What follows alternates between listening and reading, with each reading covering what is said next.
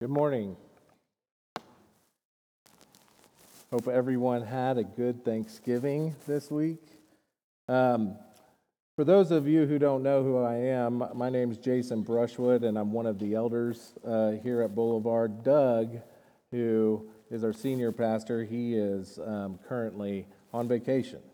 He decided to take vacation this week. So uh, if you think of it, please be in prayer for him. And um, as, as, uh, as you think of them. So, for this morning's text, I would like you to open up your Bibles to Romans chapter 8, verses 1 through 7. Or, I'm sorry, 1 through 17. We're going to be focusing on Romans chapter 8, verses 1 through 17. And before I um, engage in the text and, and, read the text, I would just like to say that um, after next month, I will no longer be an, be an elder here because I rotate off and, and everything. And I just want to say uh, that thank you, church. Um, uh, you guys have blessed me so much uh, with just the uh, opportunity and the privilege just to serve um, at, as one of your shepherds here. And so I, you guys have blessed us when Jennifer was going through uh, her cancer and uh, battling through that. You guys surrounded us and loved on us.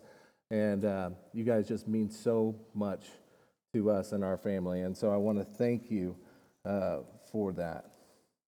Okay, Romans 8, beginning in verse 1. The Apostle Paul says this He says, There is, uh, there is therefore no condemnation for those who are in Christ Jesus.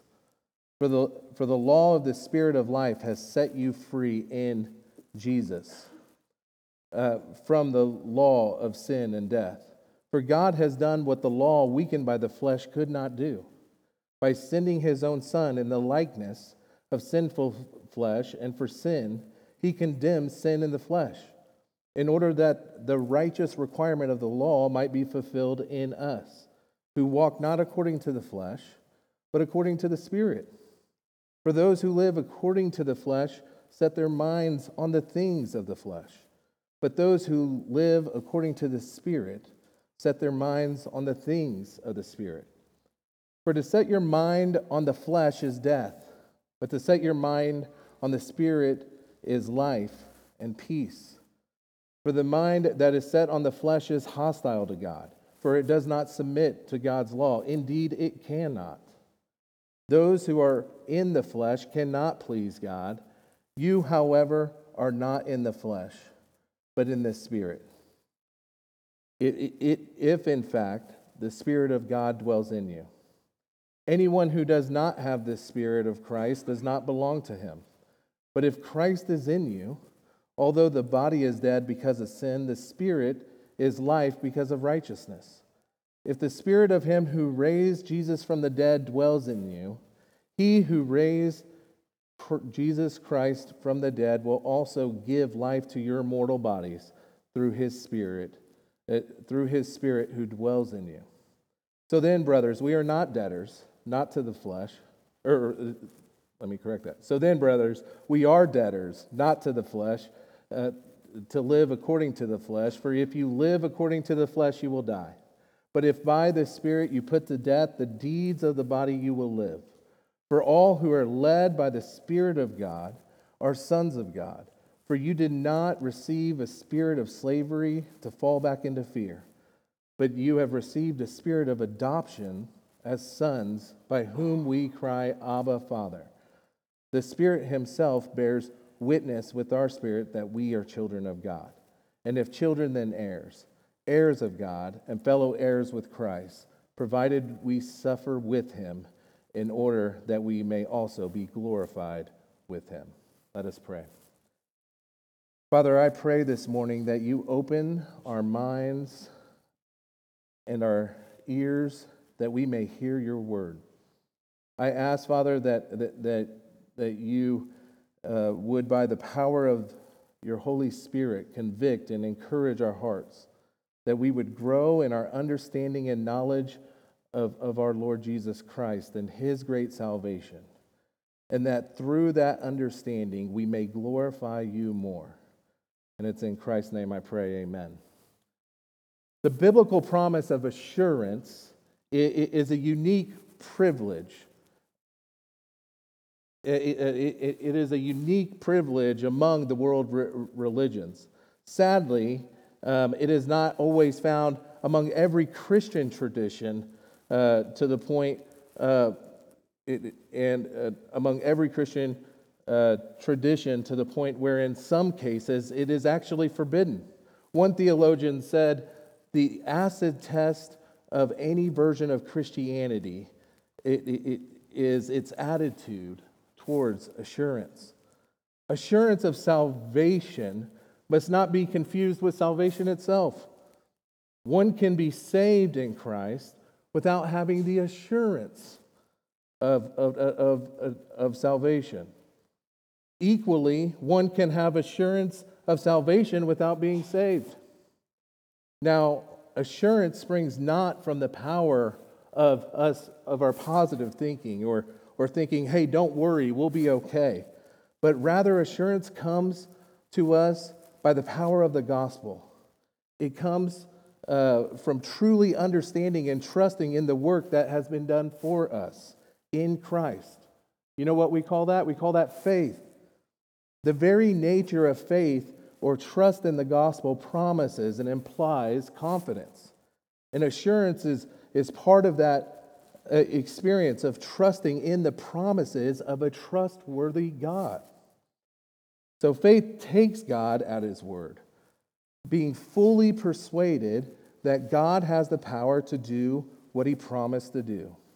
And so this morning we are going to look at three promises or truths of God that we can cling to that gives us Christian assurance.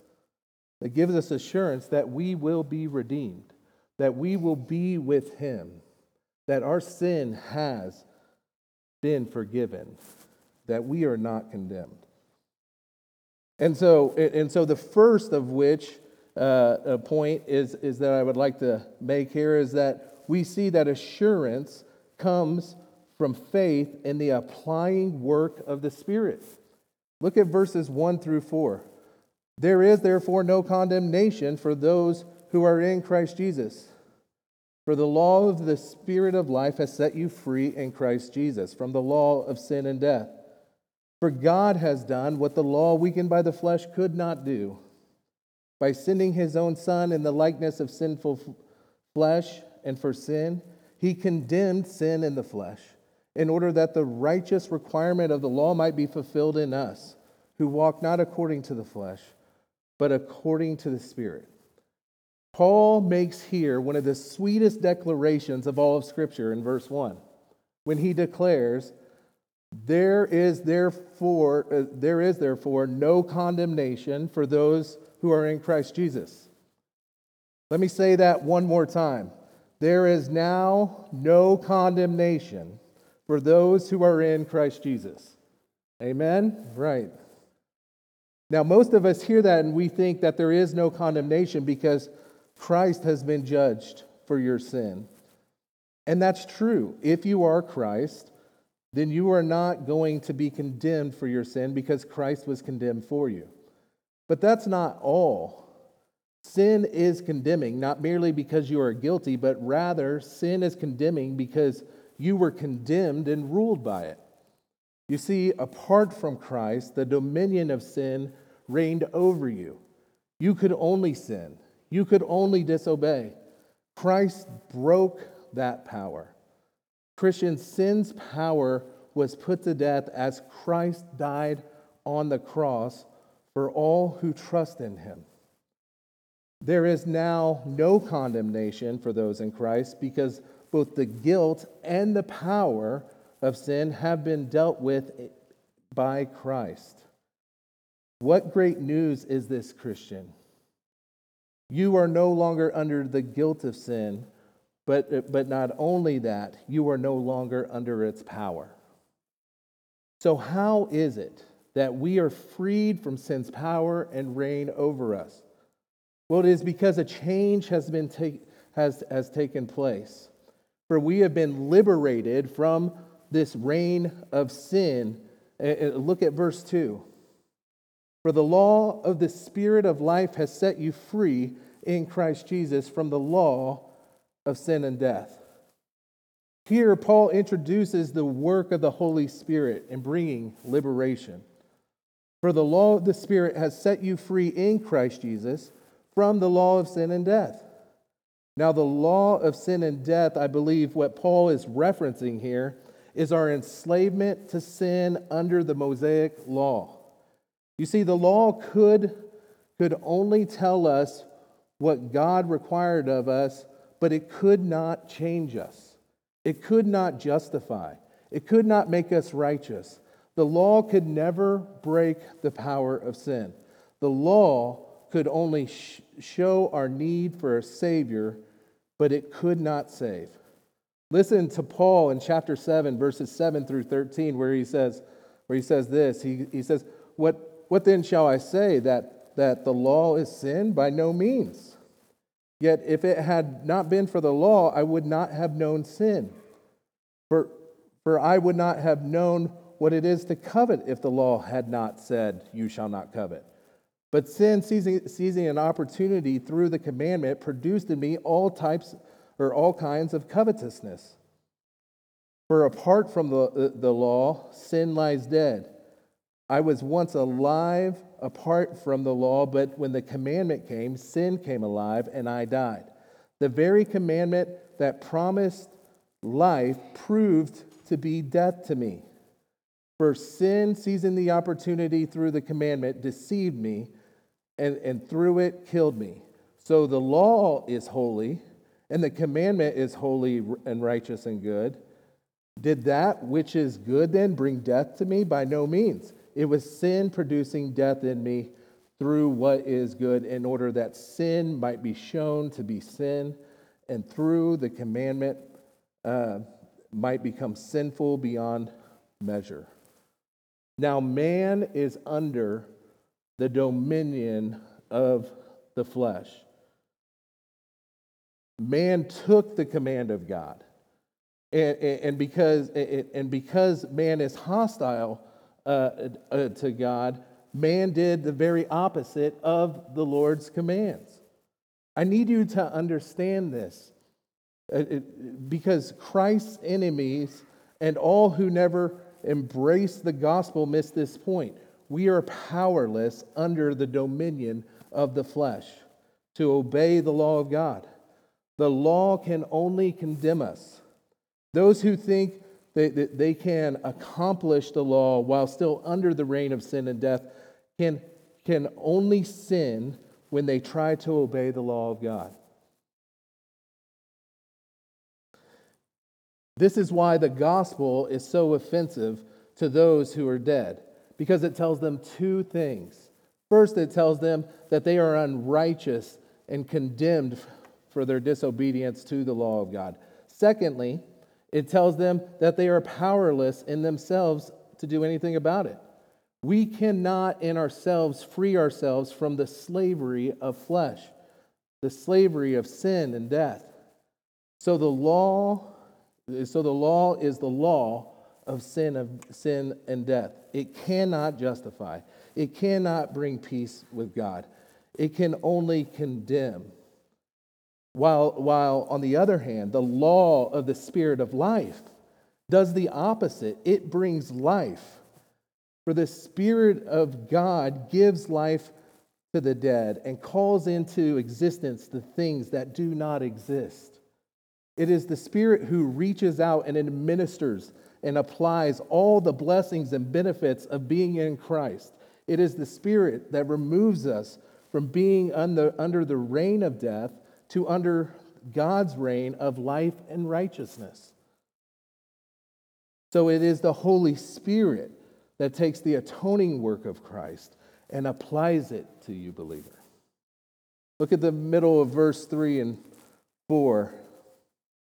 Uh, this is what Paul says. He says, For God has done what the law, weakened by the flesh, could not do by sending his own Son in the likeness of sinful flesh and sin. He condemned sin in the flesh, in order that the righteous requirement of the law might be fulfilled in us.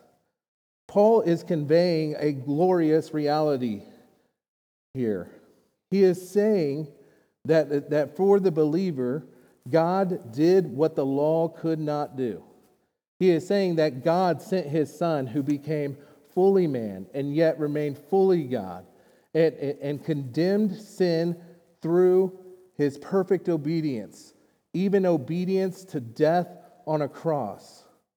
Therefore, those who, who have placed their faith in Christ fulfill the righteous requirement of the law, not because of their obedience, rather because of Christ and his obedience. The glorious truth, Christian, is that the righteousness of Christ has been imputed to us because we are in him. And because we are in him, we are free from the law of sin and death. This is why Paul can say in 2 Corinthians 5:21, "For our sake he made him to be sin who knew no sin, that in him we might become the righteousness of God."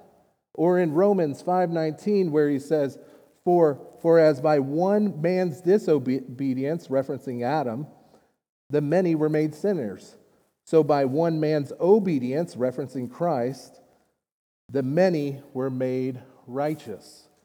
This imputed righteousness is, is, is why Paul can say, Thanks be to Jesus Christ, towards the end of chapter 7, when he is describing the unbeliever's burden of trying to be justified under the law. Did you, did you also pick up how this work is also Trinitarian?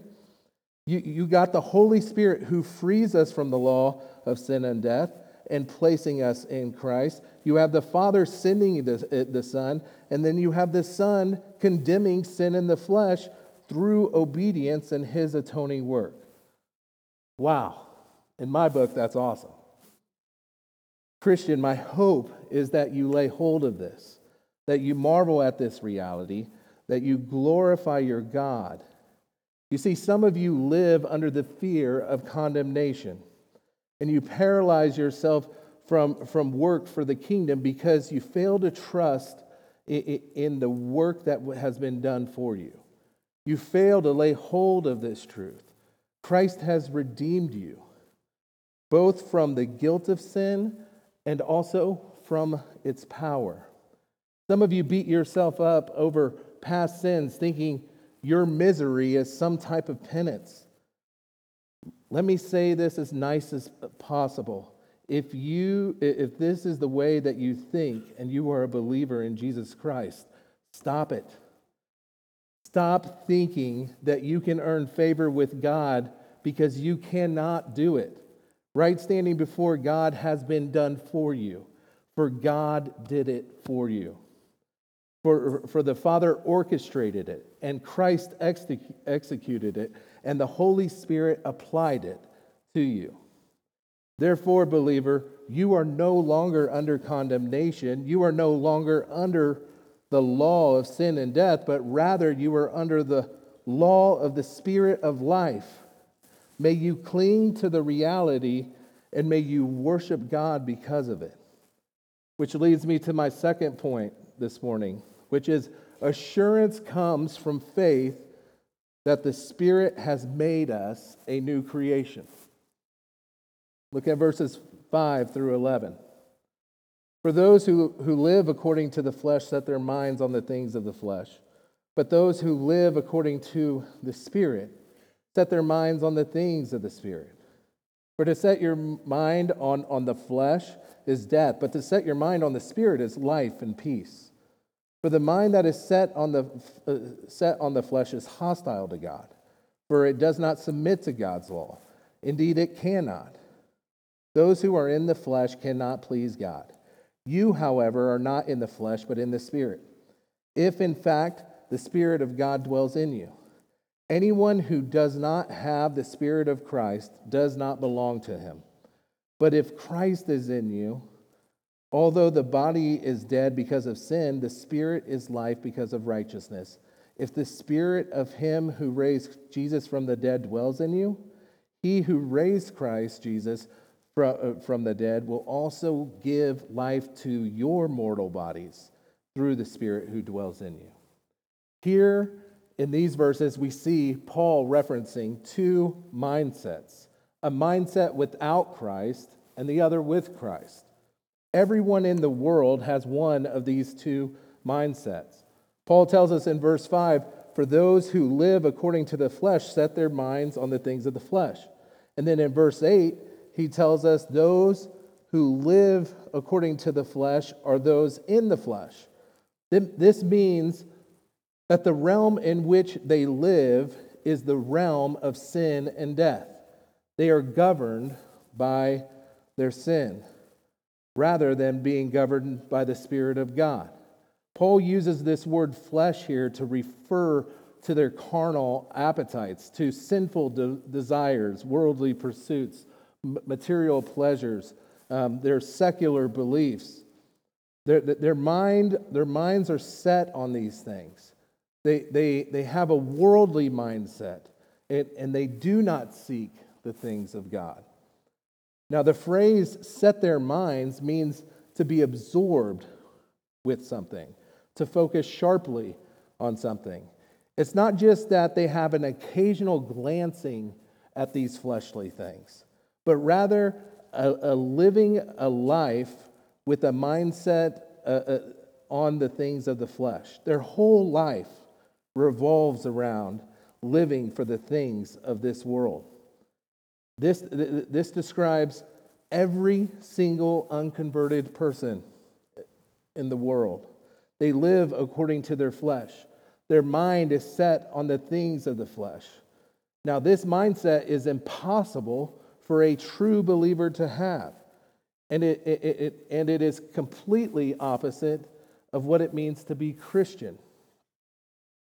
We, we, we see this stark contrast in the middle of verse 5 where Paul, uh, uh, where Paul says, uh, says this. He says, But those who live according to the Spirit set their minds according to the things of the Spirit.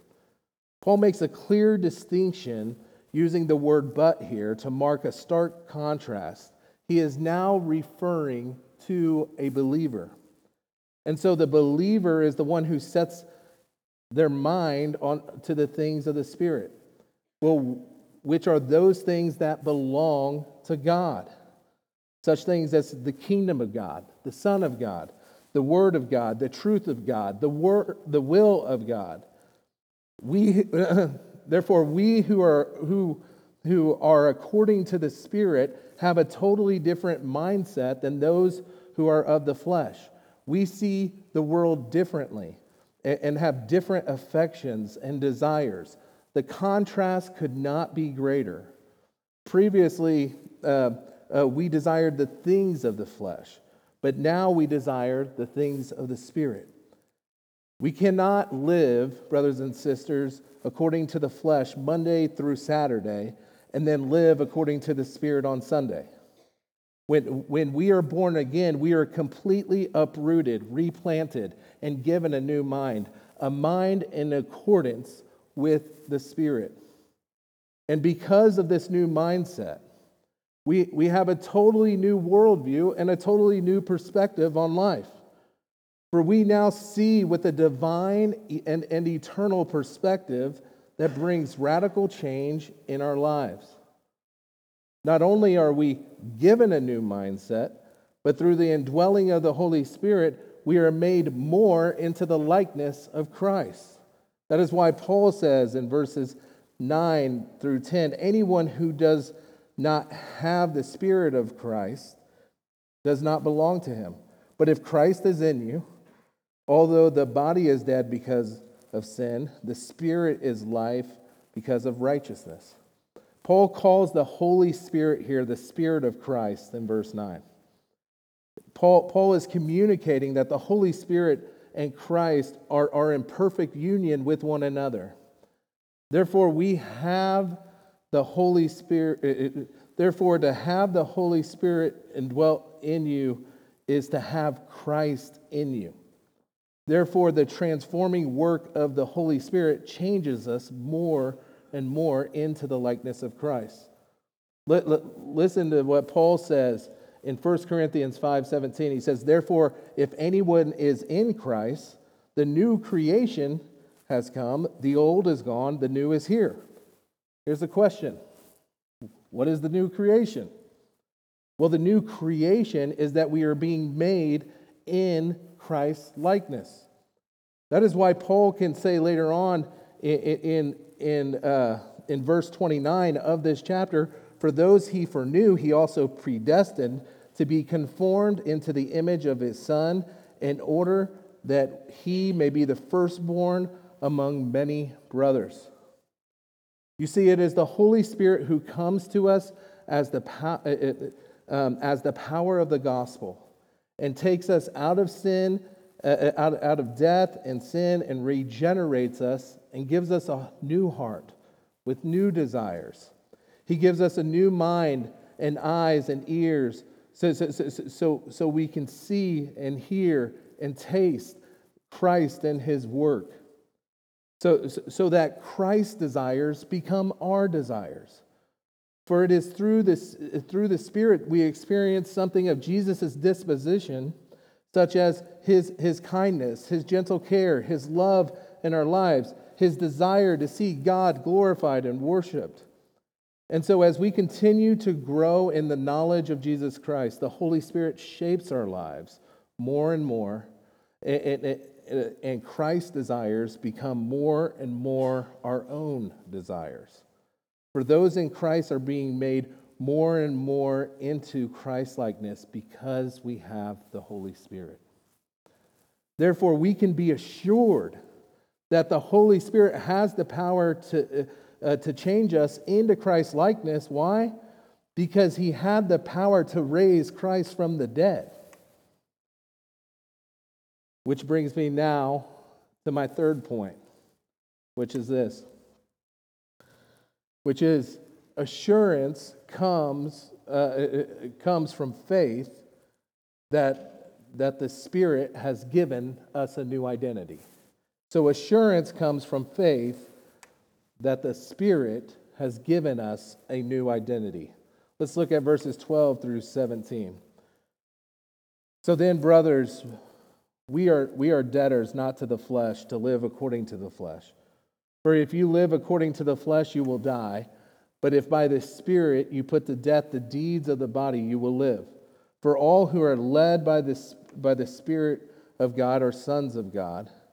Uh, for you did not receive a spirit of slavery or to fall back into fear, but you have received a spirit of adoption, by whom we cry, Abba, Father. The Spirit Himself bears witness with our spirit that we are children of God. And if children, then heirs, heirs of God and fellow heirs with Christ, provided we suffer with Him in order that we may also be glorified with Him. So, what we see here is that we have been given a new identity by the Spirit. And this identity is that, is that we have received the spirit of adoption, therefore making us sons of God. Now, now, in the first century, an adopted son was a son deliberately chosen by his father to further his father's legacy and, and, and name and to inherit his estate. The, the adopted son was viewed no less than his non adopted siblings, but often was held in the highest regard. So, what Paul is saying is that, is that believer, you have received this spirit of adoption, uh, of adoption. And because you are of the Spirit, you are a son of God. And a, and a son of God that, that, that, that should herald God's name, that should seek after his heavenly Father's kingdom, a son of God that has been given an eternal inheritance.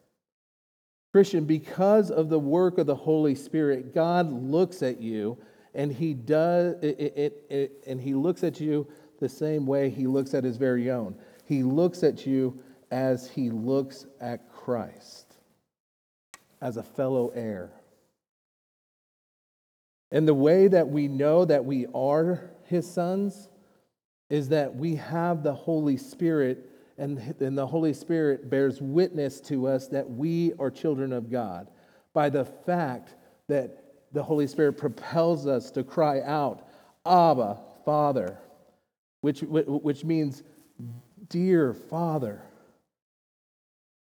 Now, now, now this, is, this is important uh, uh, because the Jews would have never addressed God as Abba Father. Even today, they do not use it to address God. But you know who did? Jesus did. In the Garden of Gethsemane, in the Gospel of Mark, just hours before suffering a horrific death on the cross on our behalf, Jesus cried out to God, Abba, Father, all things are possible for you. Remove this cup from me, yet not what I will, but what you will. So the cry of Abba, Father, uh, that Paul is referring to is not some half hearted cry. Rather, it is a cry from a child, from, from the child's depths of, of his heart to their father, who is their hope in the midst of suffering.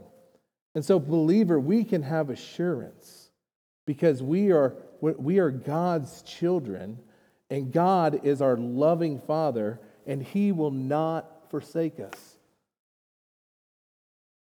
So here is the questions before us this morning. Do you have the Spirit of Christ within you this morning? Have you trusted in Christ alone for your salvation? Do you live according to the Spirit? Do you have the mind of Christ? Do you seek to honor God and see Him glorified? Does your heart cry out to him, Abba, Father? Do you long to, to worship him and to see him worshiped? If you answer no, then you are of the flesh and you are condemned, hostile to God. And all that awaits you is not life and peace with God, not loving affection from a heavenly Father, not, not a blessed hope of eternity free from sin and death but what awaits you is death, ruin, and misery. Because a day is coming where, when God will judge and pour out his eternal and unrelenting wrath on the wicked for their unrighteousness. And all those of the flesh will be made to suffer eternally for their sin and rebellion. And so, to, to any of you who may be in the flesh this morning, who are condemned in your sin, I hold up to you Christ as your only hope. And I call on you and I plead with you to repent of your sin and believe and place your trust in Him. Cry out to God, for He is faithful and will save you. Now, if you answered yes to the questions above, then, believer, may you rejoice. For because of the work of the Holy Spirit, we have been blessed with a great assurance that we are His and that we are no longer, and that there will be no condemnation for us. For the Holy Spirit has, has freed us and has applied His atoning work uh, to us, or uh, Christ's atoning work to us. And He has made, and the Holy Spirit has made us a new creation and has given us new desires to love and glorify God and is making us more and more into Christ likeness. Rejoice, Christian, for the Holy Spirit has given you a new identity. For you are now a child of the Most High God, an heir with Christ, and one day you will be glorified with him. What an amazing salvation! What an amazing gospel! What an amazing God. Let us pray.